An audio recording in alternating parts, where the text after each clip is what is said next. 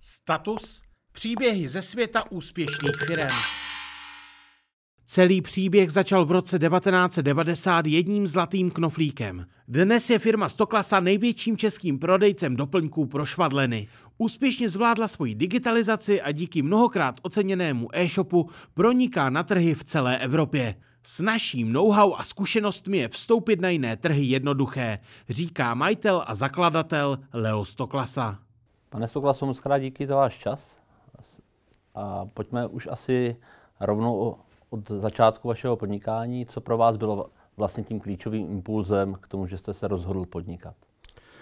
Klíčovým impulzem pro začátek podnikání byla moje žena. Jako ve všem jsou uh, ty ženy. Uh, moje žena si chtěla ušít po revoluci uh, knoflík, teda si chtěla ušít po revoluci oblečení, šaty se zlatými knoflíky.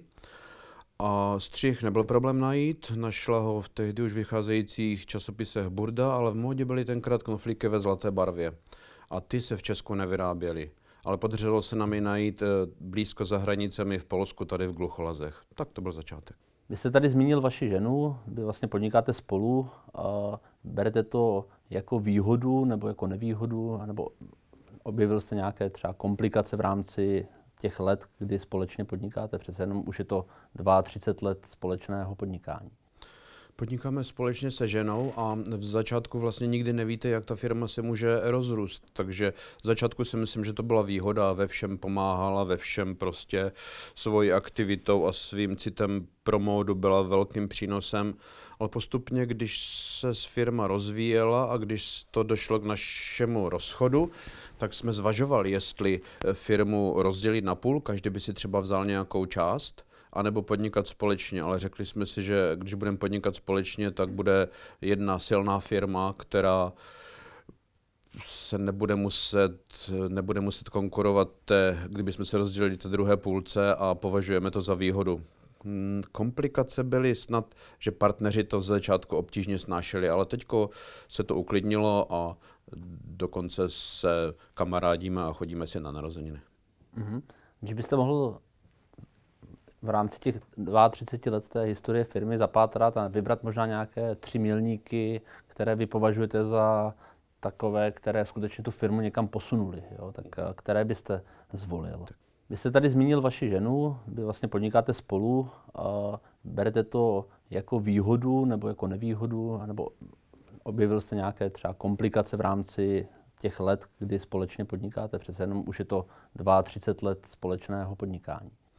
Podnikáme společně se ženou a v začátku vlastně nikdy nevíte, jak ta firma se může rozrůst. Takže v začátku si myslím, že to byla výhoda, ve všem pomáhala, ve všem prostě svojí aktivitou a svým citem pro módu byla velkým přínosem.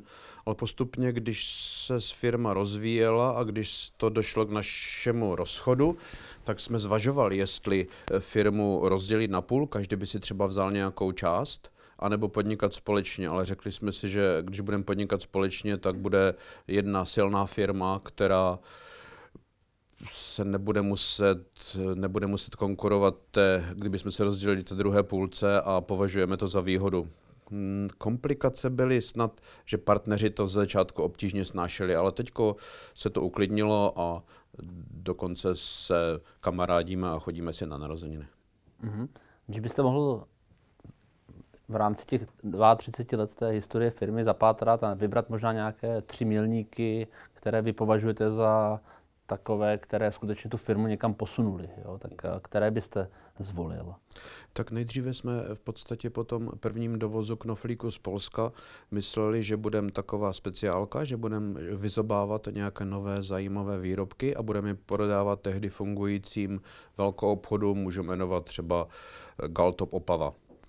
Ale dlouholetí zaměstnanci v Galtopu, který měl tenkrát obrat sto milionů a naše firma v Kravařích, to je deset kilometrů, měla třeba obrat jeden milion za rok, tak neměli moc zájem dokupovat takové nějaké speciálky a věnovali se zaběhnutým sortimentům. Tak jsme došli k tomu vlastně, že je třeba... Jednou se v podstatě stalo v jednom letním dni, že už tři dny na náš velkoobchůdek, který byl v domě od rodičů, nepřišel zákazník, tak jsem si řekl, tak ne, tak naložil, naložil jsem do auta tři přepravky a jel jsem po okolních městech. Vzpomínám si Bruntále, firma Koala, kde jsme poprvé prodali z auta přímo do prodejen. Takže jsme jakoby, jsem jakoby přeskočil, jel jsem já osobně, jakoby jsem přeskočil ten velkoobchod, kde si ti zákazníci museli dojíždět a dojeli jsme přímo na prodejnu. No potom jsem sám jezdil dva, tři měsíce a potom jsme najmuli obchodní zástupce, což byl takový silný moment, že jsme teda ty aktuální velkoobchody, které čekali na zákazníka, přeskočili a šli jsme k, přímo k zákazníkovi. Postupně jsme měli až osmnáct aut, které zváželi zboží. Potom vlastně jsme přišli na to, že bychom, to byl ten první uh, takový milník. Druhý milník byl, že potom jsme přišli na to, že bychom měli vést celý sortiment textilní galanterie, aby jsme se na tehdy od nás asi devadesát procent zákazníků odebírali, nakupovali text, prodejny textilní galanterie a zjistili jsme tedy, že bychom se chtěli stát hlavními dodavateli, to znamená vést všechen hlavní sortiment, který ta prodejna vede. Tak to byl druhý krok a třetí krok důležitý byl, vždycky jsem si myslel, že nepůjde do nekonečna rozvážet na dodávkových autech zboží na prodejny. Za prvé je tam úzký sortiment, za druhé hodně rizik v různém počasí, které se vyskytuje na cestách, zhušťování silniční dopravy.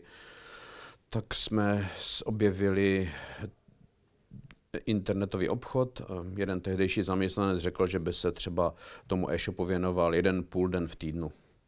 No a to byl ten třetí milník, který nás dneska živí a přes který vlastně prodáváme sedmdesát procent sortimentu a taky naše prodejny a franchízové prodejny všichni nakupují na jednom portálu. Tak to byl třetí moment. V jednom z těch rozhovorů, které já jsem si načítal před touhle dnešní schůzkou, jste vy říkal, my jsme nebyli první, kdo objevil internet v rámci naší konkurence, mnoho konkurentů už tam bylo, přesto vlastně vy jste dnes největším e-shopem v rámci svého segmentu, úspěšně působíte na řadě trhů. Čemu vlastně vděčíte za to, že, se, že jste se vypracovali do pozice, řekněme, jedničky v rámci e-commerce? Je pravda, že jsme začínali vlastně jako malá firma ve srovnání s Galtopem Opava. Kdybych já tenkrát věděl, že v Opavě je firma se sto milionovým obratem v naší branži, tak myslím si, že bych se do toho nepustil. Akorát jsem to nevěděl, tak jsme se pustili.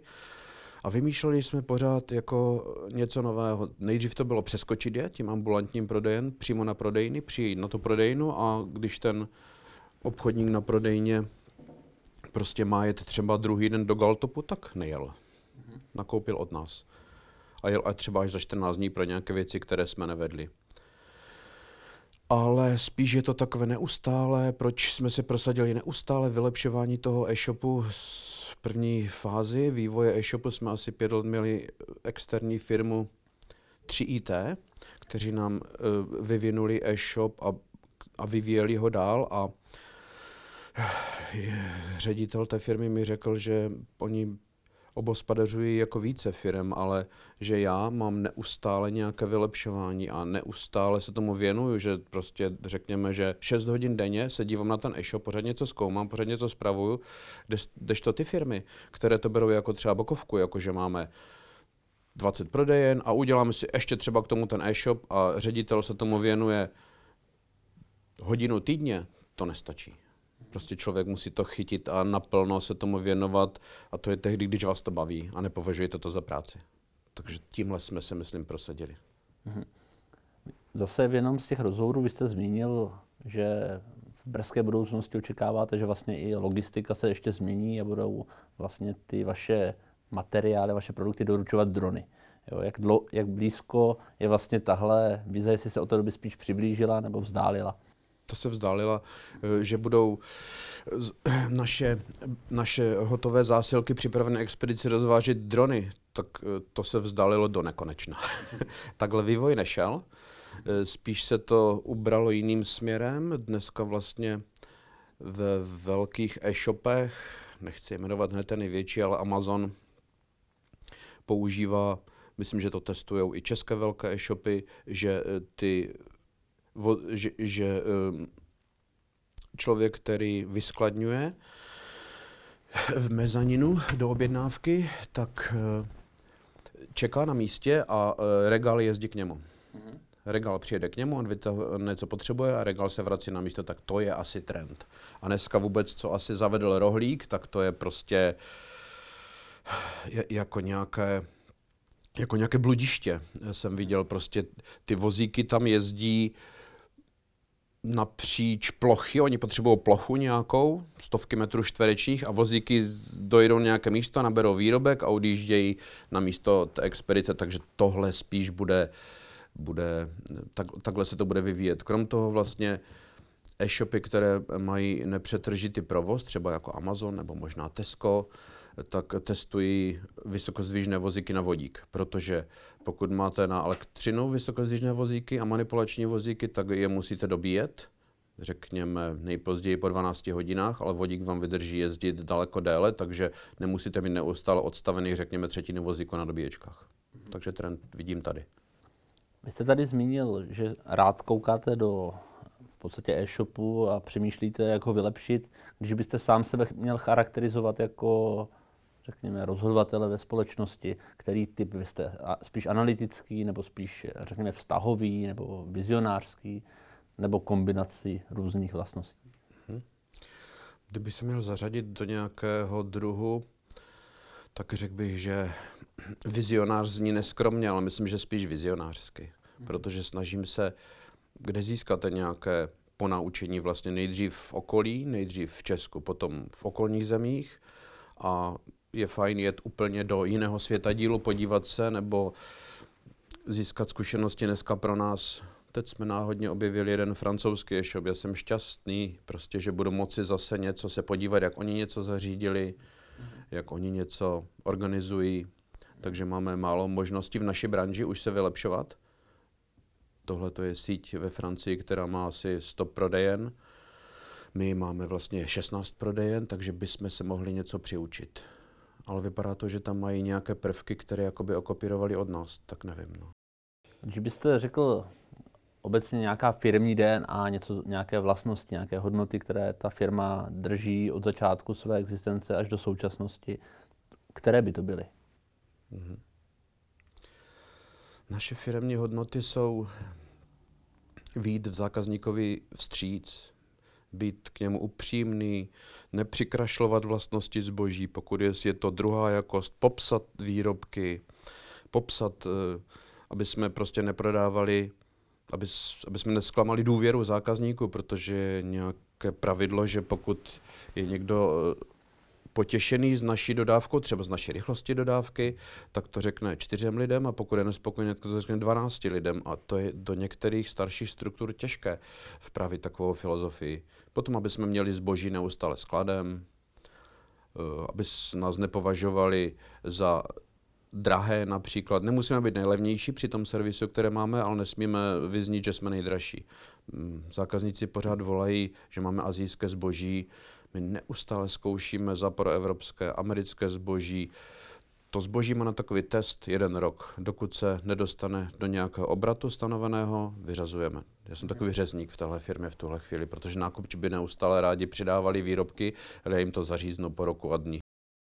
My jsme se tady v prologu před tím rozhovorem bavili i v podstatě neformálně a říkali jsme, že na začátku devadesátých let v podstatě v každé domácnosti byla praktická žena nebo burda, pak po, po nějakých letech nějakého, řekněme, pocitového útlumu, aspoň z mého pohledu, a vidím kolem sebe řadu žen a řadu prostě mladých matek, které se prostě znovu vrhají do toho, že doma ší. Jak je to vlastně, když se podíváte vy, řečí čísel, řečí toho, co vy vidíte u svých zákazníků?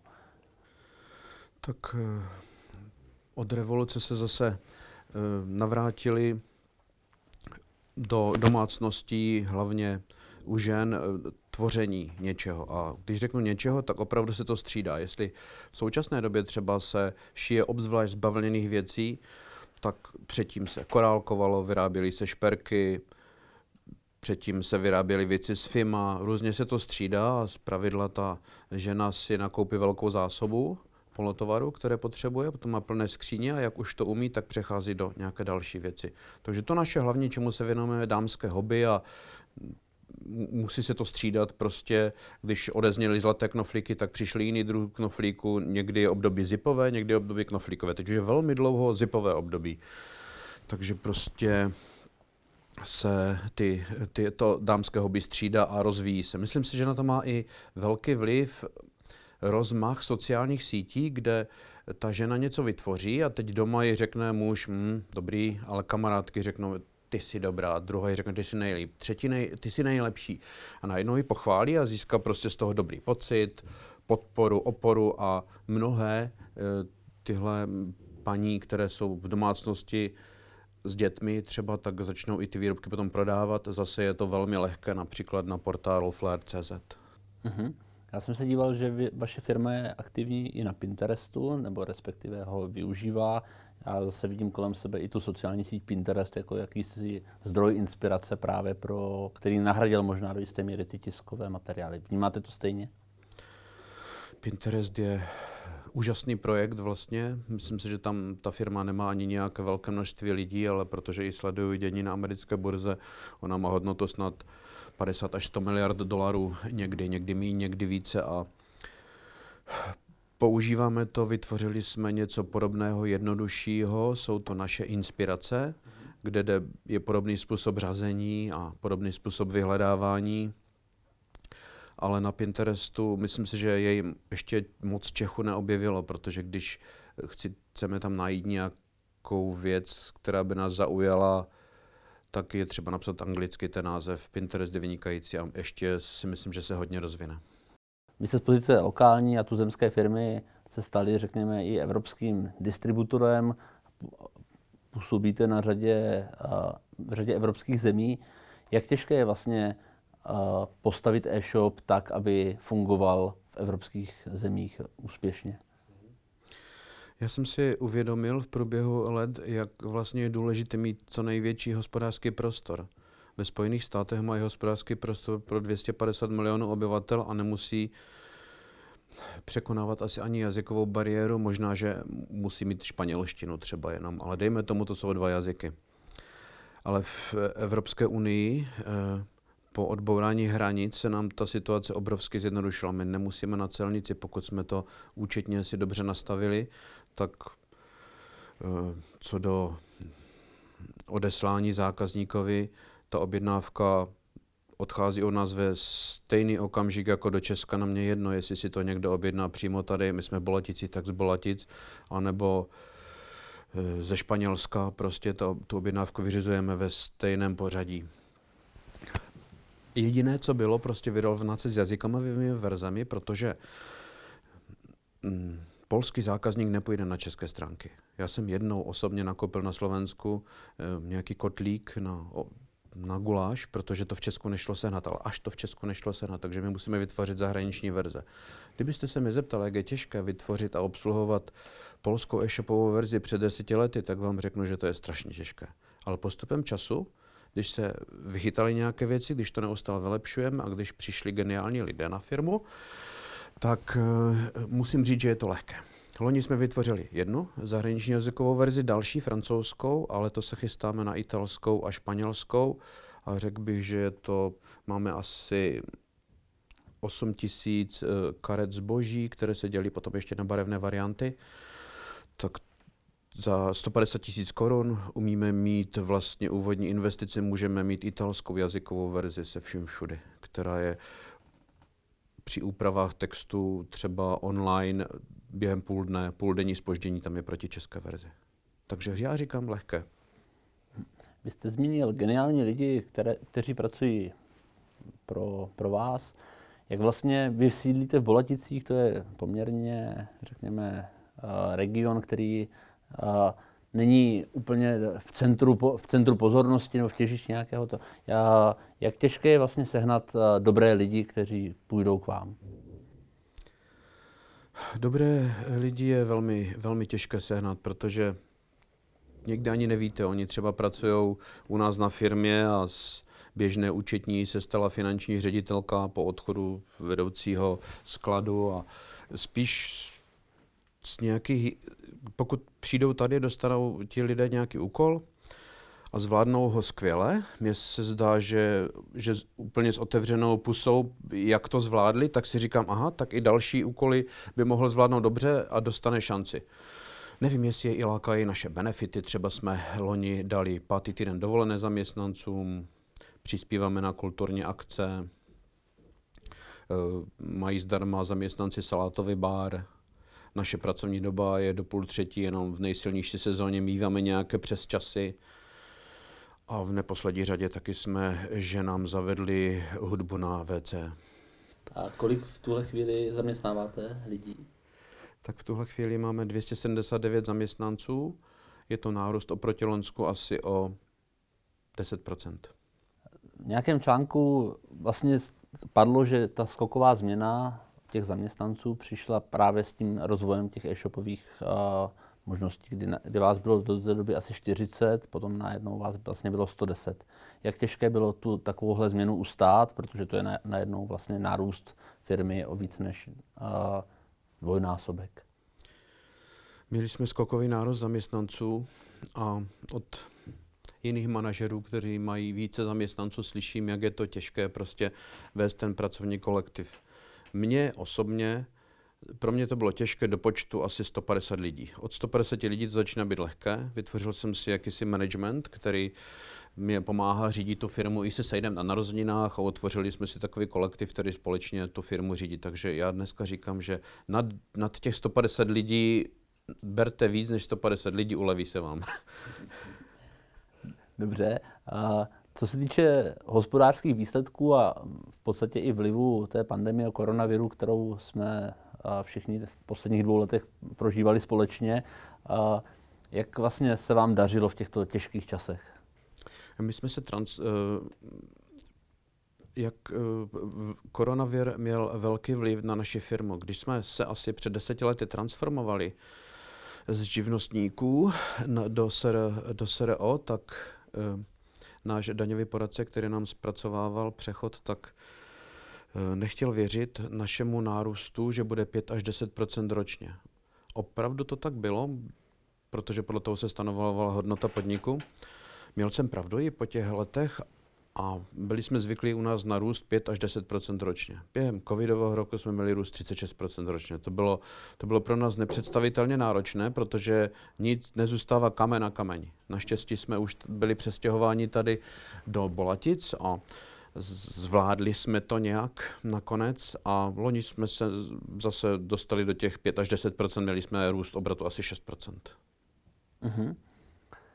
Když se podíváte směrem dál a v podstatě na nějaký výzor těch příštích, řekněme, tří až pěti let, chcete růst, řekněme, organicky, nebo máte i v plánu i nějaké, řekněme, akviziční uh, procesy, kudy, kudy v podstatě dál, jestli to jde cestou e-commerce, jaké máte vlastně vy další plány, pokud nejsou tajné samozřejmě? Naše další plány jsou veřejné, ale v podstatě takové velké práce jsme udělali. Postavit tuhle budovu, přestěhovat se, zavést informační systém od firmy K dva.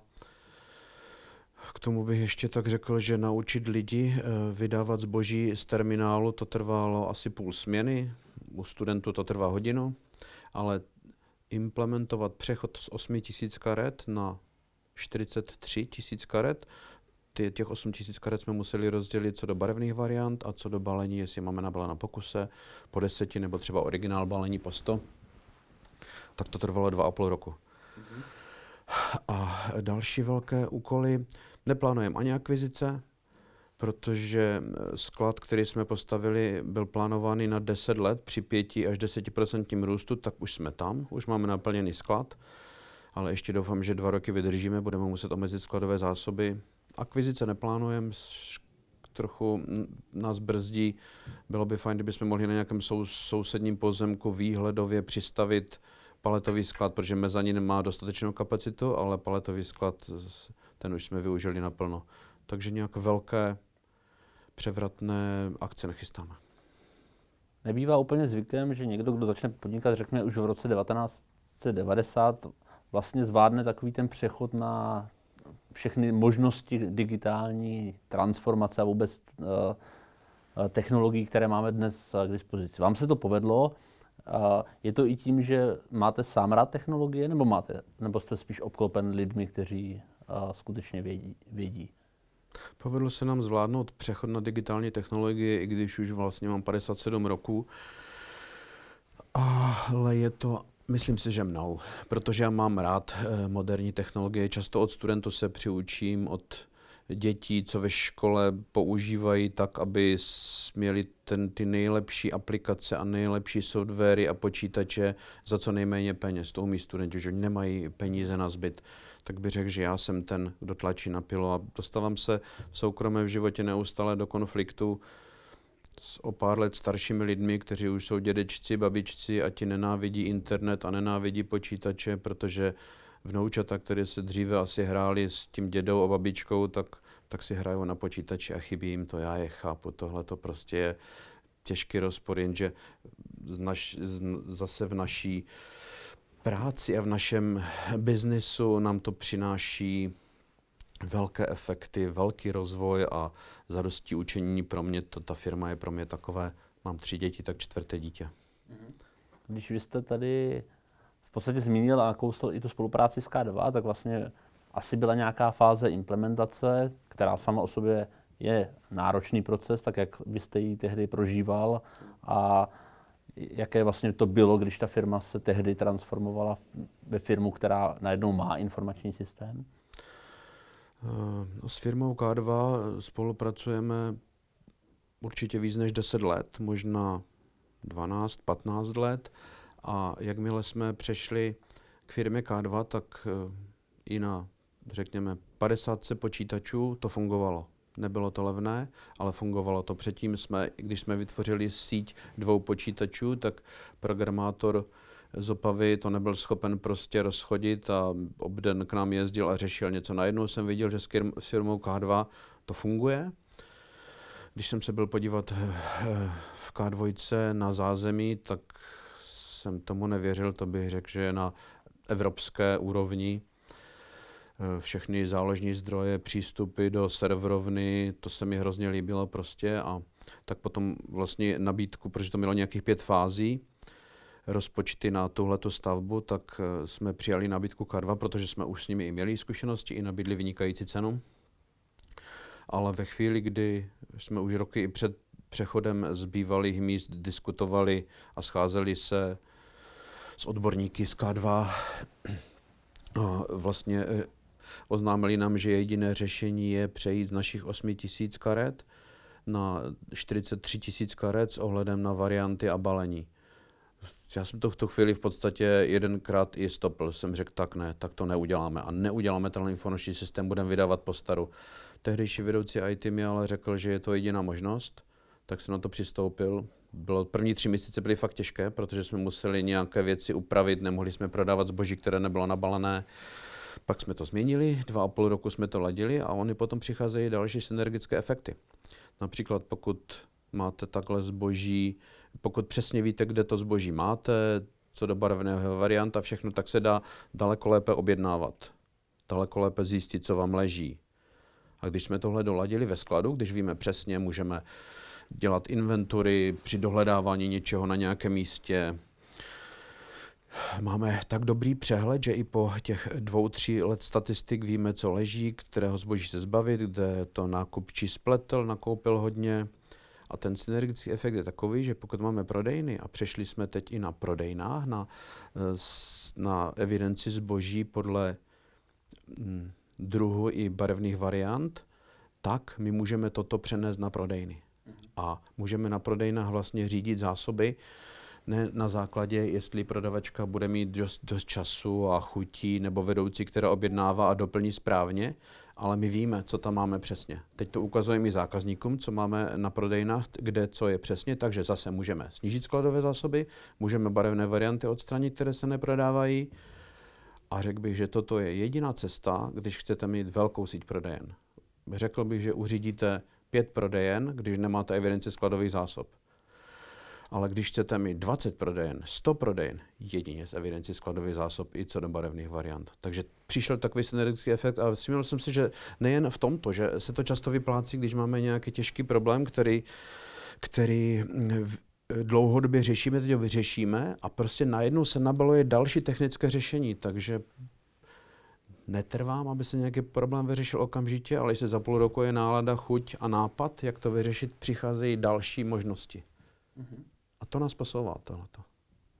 A jste vy stále ten, kdo vlastně iniciuje ty, řekněme, i projekty, co se týče informačního systému, nebo to necháváte zase na třeba týmu vašich uh, í té specialistů? Co mám nějaký management, tak uh, nějaké projekty a výhledy. Každý si hlídá svoji oblast a musí jakoby dát vědět, jestli třeba už po pěti letech bude měnit železo, nebo se musí dokupovat nějaké licence další.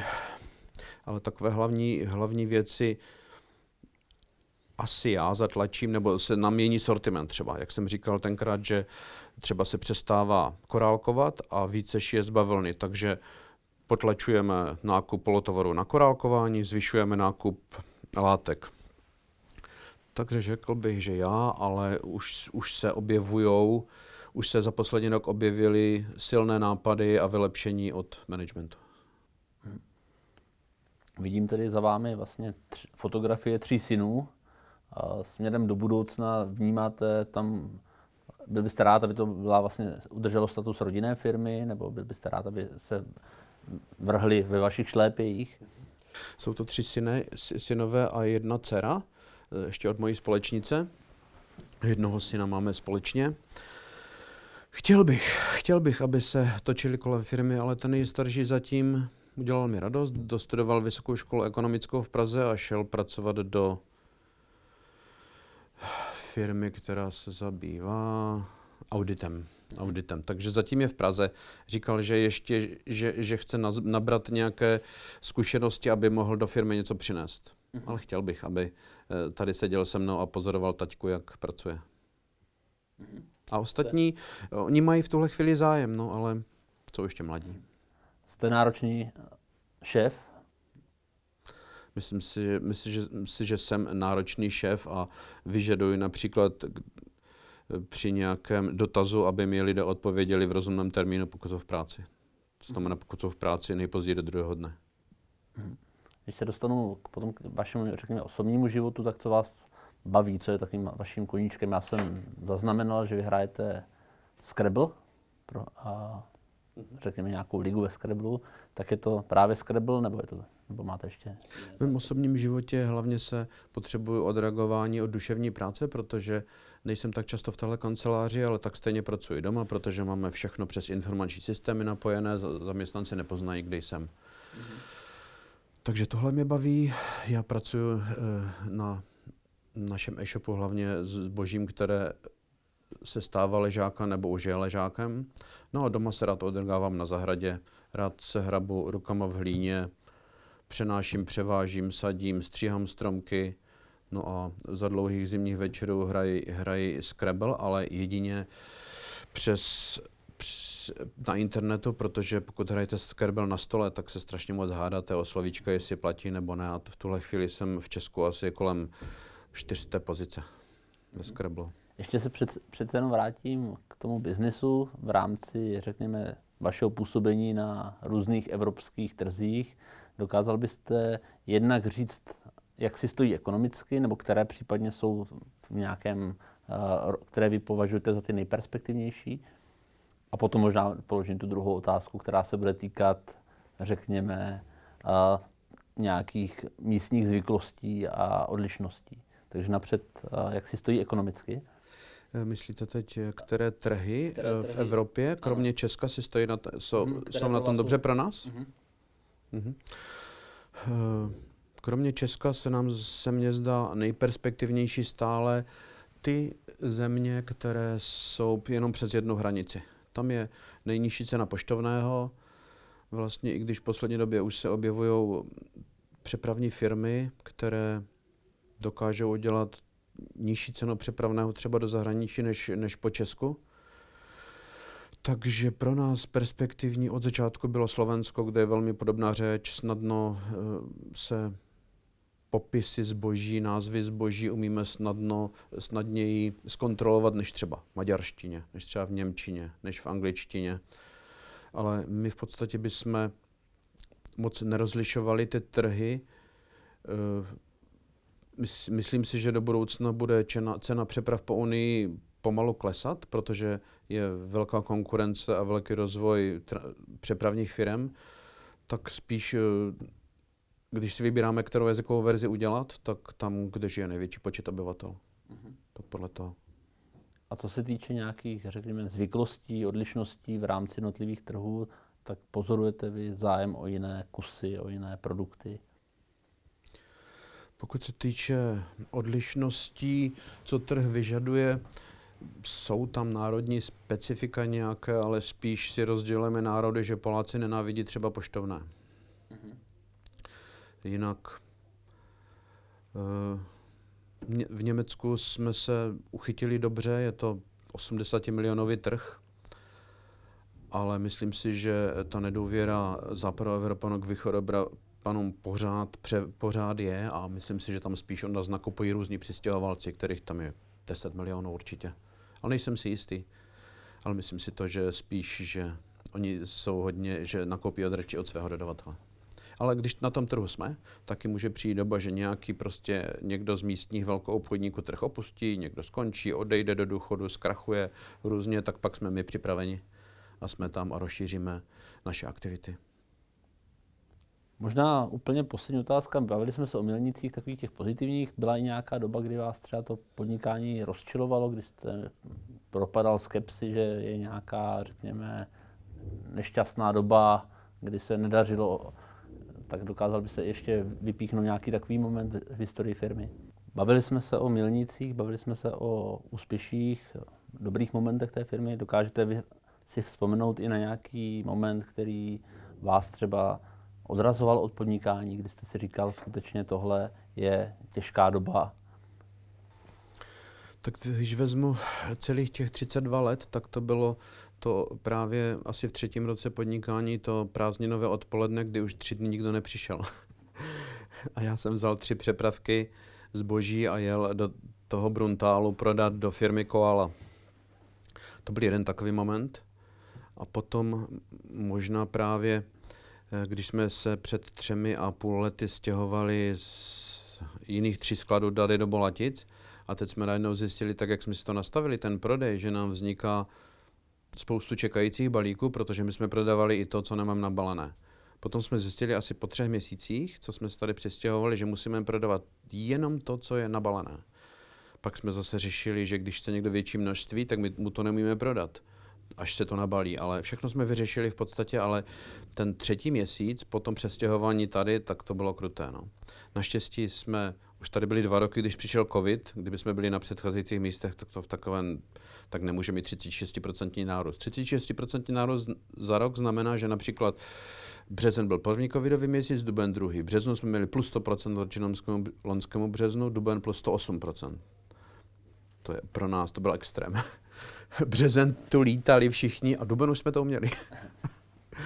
Teda mě napadla v téhle souvislosti jedna otázka, to je vlastně vrchol té vaší sezóny přichází s koncem roku, je to tak?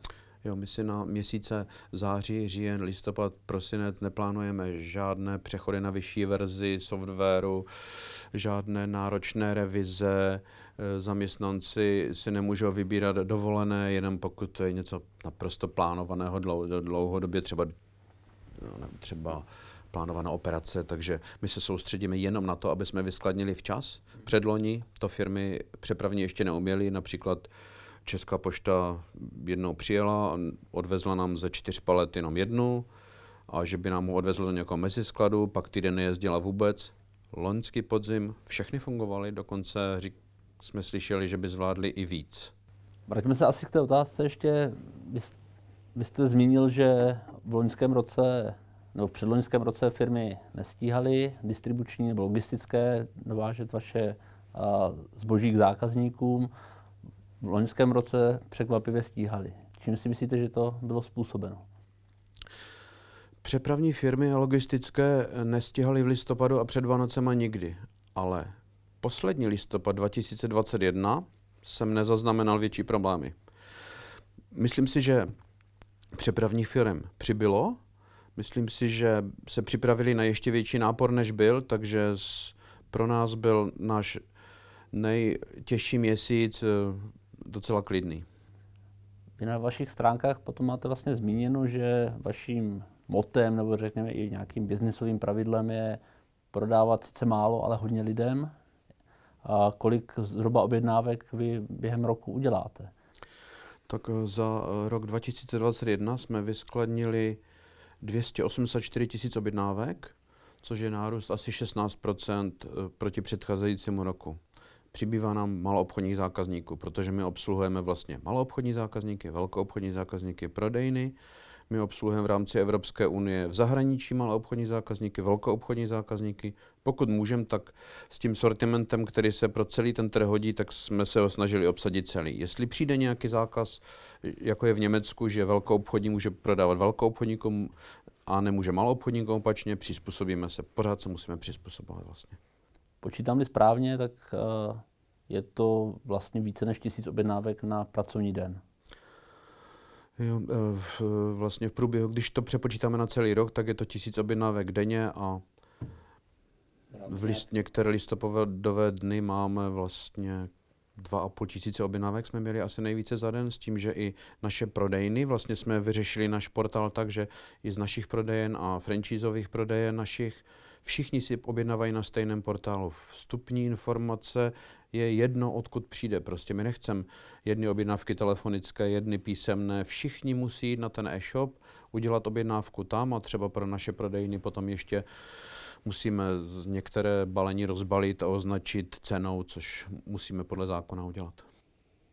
Já vám moc děkuju za váš čas i za upřímné odpovědi a budu vám přát, ať se vám i firmě Stoklasa daří a směrem do budoucna to skutečně nestratí nic na své hodnotě a možná se jednou i vaše děti budou pokračovat v rodinné tradici. Tak děkuji, že jsem se mohl zúčastnit a podělit se o své životní zkušenosti. Děkuji. Děkuji.